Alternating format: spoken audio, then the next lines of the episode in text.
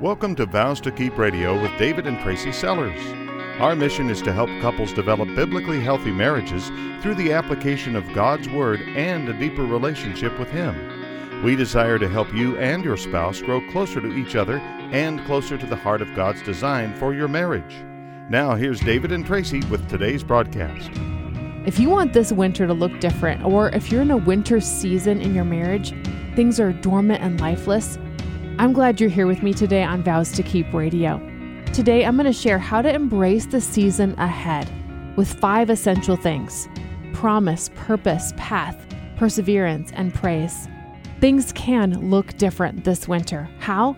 Find out in today's episode of Vows to Keep Radio, the show where you get sound biblical counsel you can apply immediately to your marriage. I'm your host, Tracy Sellers of Vows to Keep. My husband, David, and I are biblical marriage counselors, authors, teachers, podcast hosts, radio hosts, and conference speakers.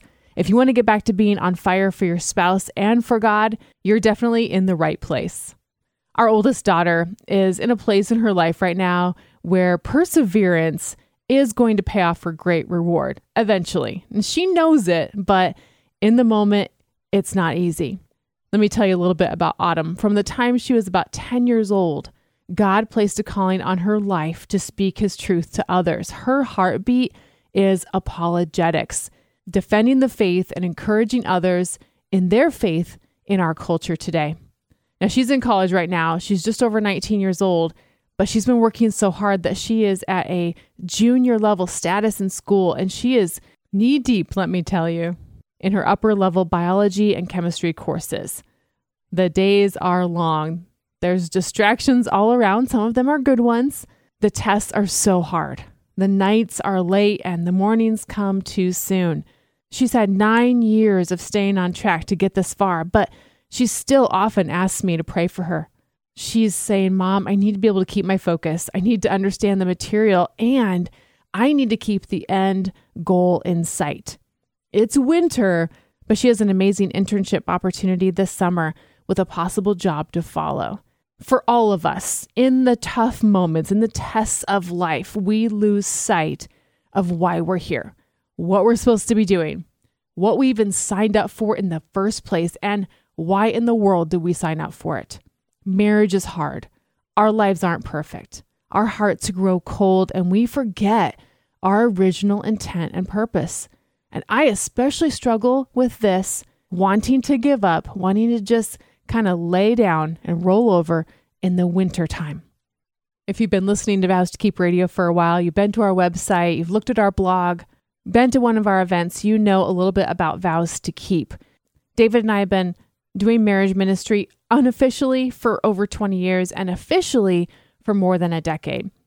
And it's always a teeter totter, a up and down struggle to keep the balance of all the things that are happening in our lives marriage, parenting, ministry, personal spiritual growth, and all the other commitments that we've made. A few years ago, I was feeling the burnout, like big time. Now, I have to say that the workload of life and ministry at that time was really no different than it is now, but I was feeling all the feelings. I was feeling all the things, if you know what I mean. After a long year of pushing hard for really all the right reasons, David and I had to sit down and we decided, you know what, it would be good for me to take a sabbatical a 31 day break from doing anything related to ministry. It was the entire month of January. So here was the plan give me time to pray, give me time to read the word and refocus. Good goals for sure. But here's what happened I basically hid in my house and read Christian fiction for almost an entire month.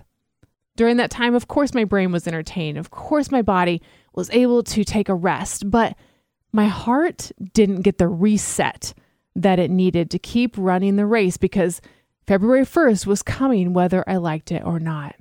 I came into that sabbatical really needy. Maybe you're needy today. I needed to remember what God had done. I needed to remember who I was in Him. I needed to remember why I longed to help couples. I needed time to hear from the Lord, to turn off the world, to learn about Him, so I wouldn't grow weary in doing good. And I needed to have time to reflect on where God had been faithful, thank Him for those things, and then have that give me a confidence in where He was asking me to take my next step of faith. But I cut short all of those things because I didn't do something. I did not turn my heart to truth. I let my emotions dictate my time. My daughter in her situation, me in that situation, and you in yours, we are alike in so many ways. We have a calling. What is our calling? To show Christ like love to those closest to us and to complete the task before us with love, whether we feel like it or not. Our calling is to know Christ more each day, to be like Christ more each day, to do the good works that He's prepared in advance for us to do in our life and in our relationships. Sometimes we can know our purpose, but just go through the motions. Sometimes I stop looking forward to the days and the months ahead, and I just want to get through them as fast as possible. That's what a lot of winters are like for me. I know the right thing to do, and I do it, but I don't do it with joy. Here's the thing though when I don't do what God has put before me with joy, I don't thank Him for what He's doing. And I'm really beginning to see such a deep correlation between the two, between joy and thankfulness. I've been thinking a lot about joy lately. I saw this quote on social media the other day from Matthew Henry's concise commentary. He says, A truly religious life is a life of constant joy. Wow, that does not describe me very often, but gosh, I sure would like to get there. I can see so clearly that when I'm joyful, I am automatically thankful. It's organic. And I'm not talking about happy, that's different. I'm talking about being rooted in joy. I started digging into scriptures and I noticed that Paul in the New Testament talks a lot about rejoicing. This from the guy who was imprisoned and beaten and persecuted for his faith. The root word in rejoicing is joy. And I notice that so often in these passages where he's talking about rejoicing, he pairs it with two other things prayer and a thankful heart. Here's an example from 1 Thessalonians 5. Paul says, Always be joyful, never stop praying, and be thankful in all circumstances. Why? He lays it out for us. This is God's will for you who belong to Christ Jesus. We can see our purpose right there in that one passage. When I'm in a calendar winter season or a dormant winter season in my heart or my marriage, those three things joy, prayer, and thankfulness they are not even on my radar. I feel like I couldn't even make myself do them if I tried. So I turn inward. Is that what you do too? It's so easy for me to isolate and Focus on the things that are hard, the trials, the darkness. And I set my hope in the wrong place. I set my hope on the number of days left until spring or whatever the weather forecast is, or the distractions that I feel I can count on to help me get through this rough patch with my spouse. The very last thing I feel like doing is praying. In fact, it's even hard to formulate a prayer when I'm feeling like this. And I certainly don't have joy. No praise or thanks to God is in my heart or coming out of my mouth when I've put my hope in the wrong place. And because I have this tendency, and I'm thinking you might too, I'm excited to walk through a process of sorts today on Vows to Keep Radio with you. I want to talk to you about five things that will help you and me through our quote unquote winter seasons, whatever that may be for you. Here they are promise, purpose, path, perseverance, and praise. And I think we're going to see as we look at each of these how intricately tied they are to joy and prayer and thankfulness. I am looking forward to putting these very things into practice for myself because I'm choosing to believe that God has more for me. He has more for my marriage than just waiting for the springtime to begin again. My God, your God, is a God of hope. And Lord God, that's what I want to pray for us today.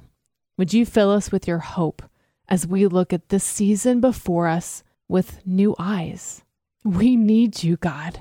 We don't just want to stick our heads in a hole and just wait for the pain, wait for the winter to pass. We want you.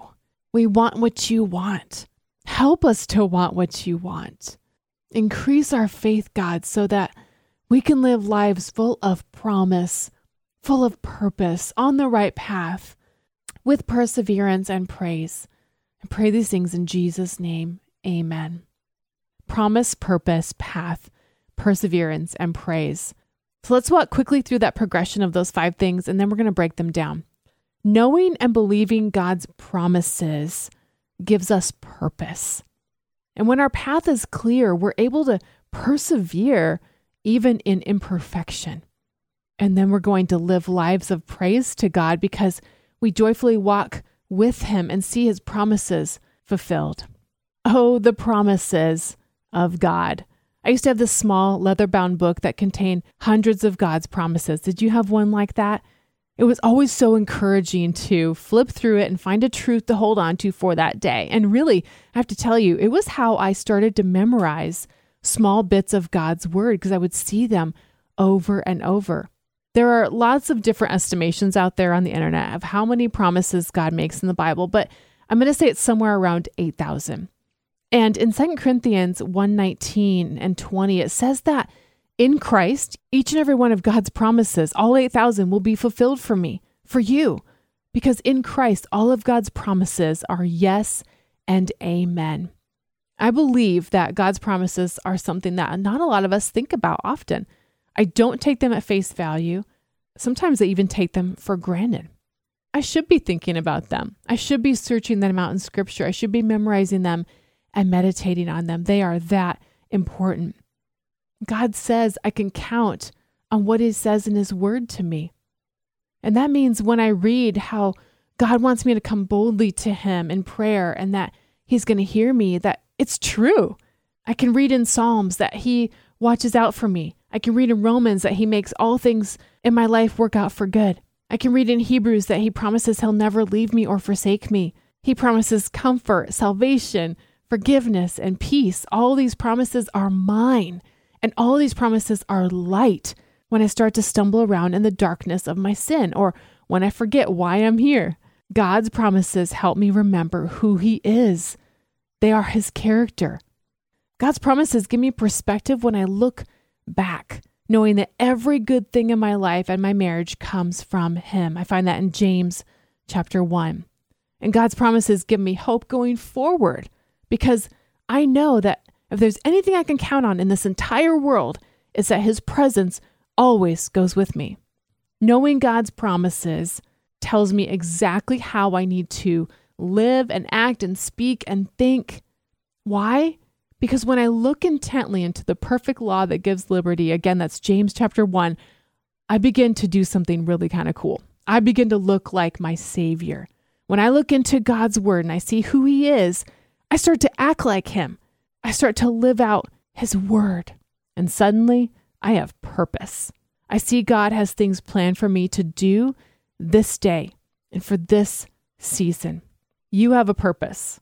You don't just have to wait around until things get better. The work God has for you to do, His purpose for you, does not depend upon the weather. It doesn't depend on the perception of what may or may not be going well in your life. It doesn't depend on your emotions, the date on the calendar, or your spouse's poor choices.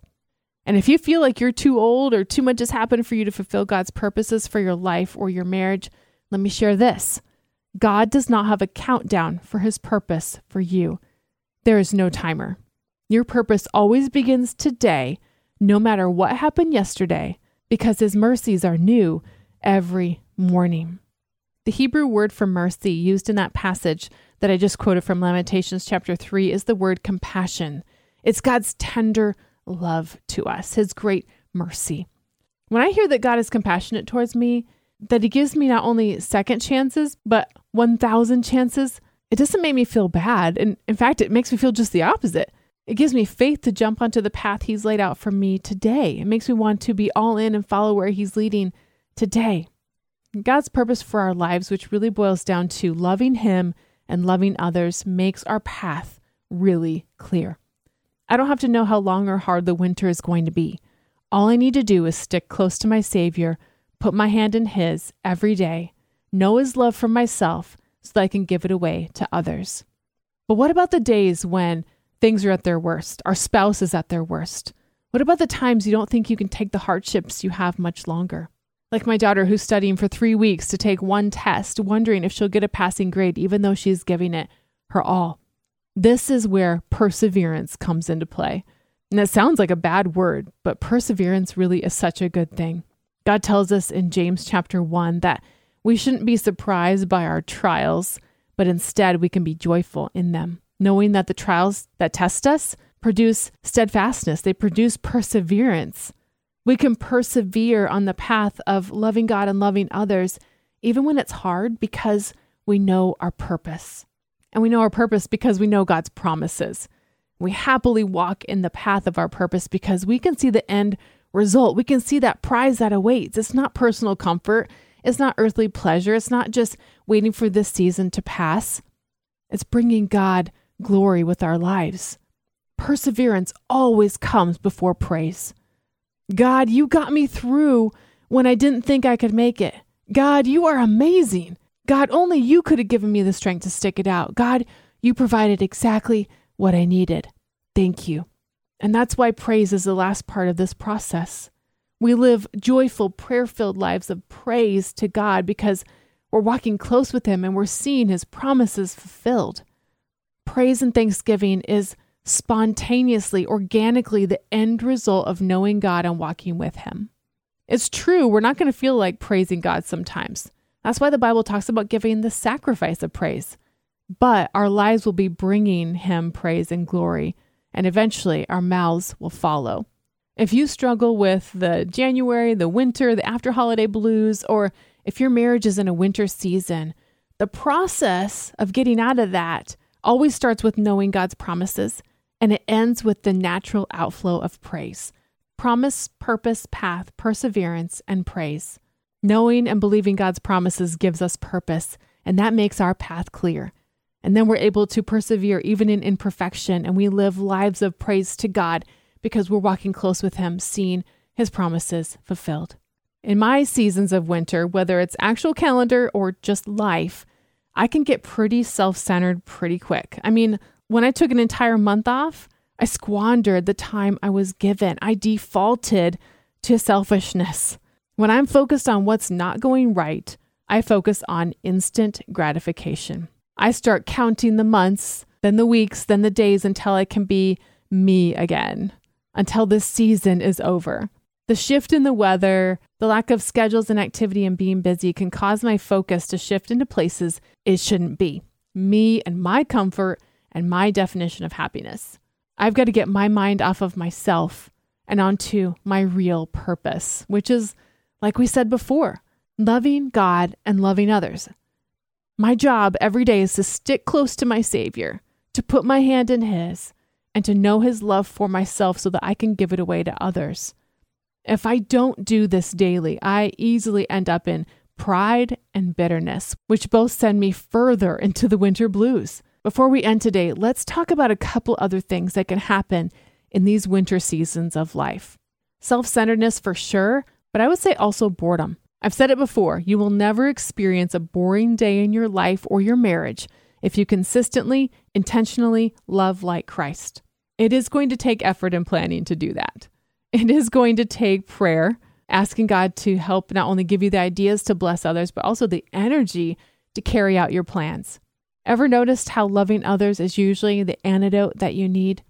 It is for me, but it is not natural for me to do that. I tend to isolate, I tend to withdraw, even though in times like these, I need godly influence more than ever. Instead, I tend toward the path of negative thoughts, and those negative thoughts lead to harmful words. When we're isolated, when we're believing things that aren't true, when we're not reminding ourselves of God's promises, including the purposes that He has for us, we think in ever downward spirals of negativity. And our thoughts come out to others or ourselves as harmful words. Here's something to remedy that. Make a habit that every time you begin to think things that aren't true, every time you begin to argue with yourself or with God or with your spouse in your head or out loud, stop and replace those words or thoughts with thankfulness. I've been trying this lately, and it is a miracle. Let's talk for a second about how we can get deep into complacency and stagnancy. In seasons of hardship, these are big ones for me. When I don't know or I don't remember God's promises, I can become really indifferent to what happens. I sort of like remove my heart from what's happening, especially with my spouse or those that I see often.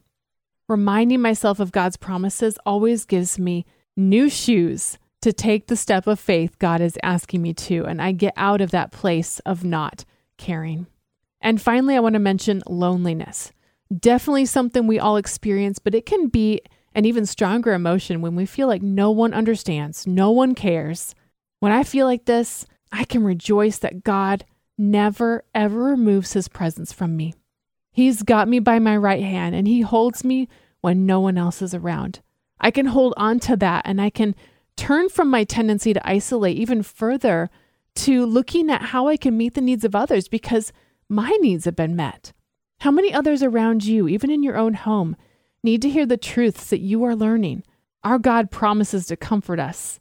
In 1 Corinthians chapter 1 it says, and then he asks us to walk in the purpose of that promise, comforting others as we have been comforted. No matter where you're at in your winter, we can always come back to promise, purpose, path, perseverance, and praise. Those will bring us back to what Paul refers to so often in the New Testament joy, prayer, and thanksgiving. Philippians 4 4 through 7 has those three things in it. Listen for it. Rejoice in the Lord always. Again, I will say, rejoice.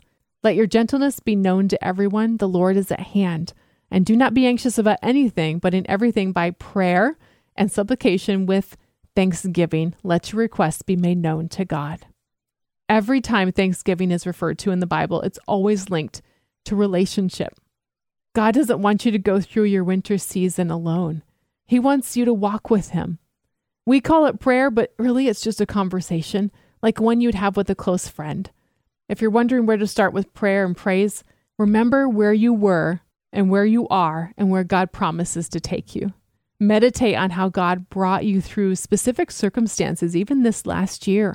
Name the trials and the blessings, and look with new eyes at how He was present with exactly what you needed.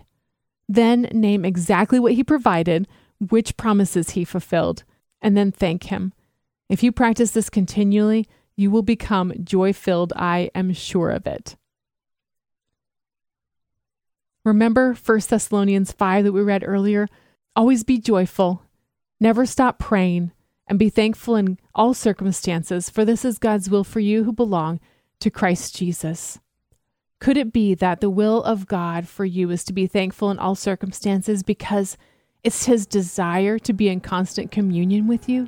If we know what our future is, and you know what we do because we know the promises of God, we'll want to stay in constant communion with our Father to maintain the correct perspective about the present. And could the holidays this year be the kickoff for an amazing winter ahead? One where you excitedly look forward to waking up in the dark of pre dawn, knowing that God is wooing you to Himself. He's leading you to a life of purpose and a heart that's close with Him and your spouse. He's leading you to a door that bears the sign thankfulness on it. We turn the knob with a heart that knows where every good and perfect gift comes from, and that door swings wide with the winds of a bold humility born of knowing our life was ransomed by our husband, our maker, our provider, our Savior. There we stand before Him in awe and in worship and in gratitude. Like in Psalm 100, we enter His gates with thanksgiving and His courts with praise. Give thanks to Him and praise His name, for the Lord is good and His love endures forever. His faithfulness continues throughout all generations. Vows to Keep is supported by a team which includes biblical coaches, writers, and pastoral advisors.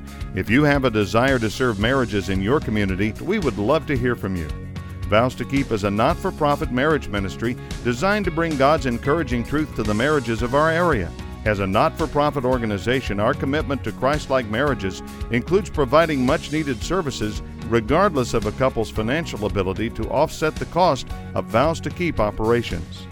If you are unable to donate your time or abilities but would like to help support Vows to Keep financially, visit vowstokeep.com and click on the donate link. This program is sponsored by Vows to Keep of Zanesfield, Ohio.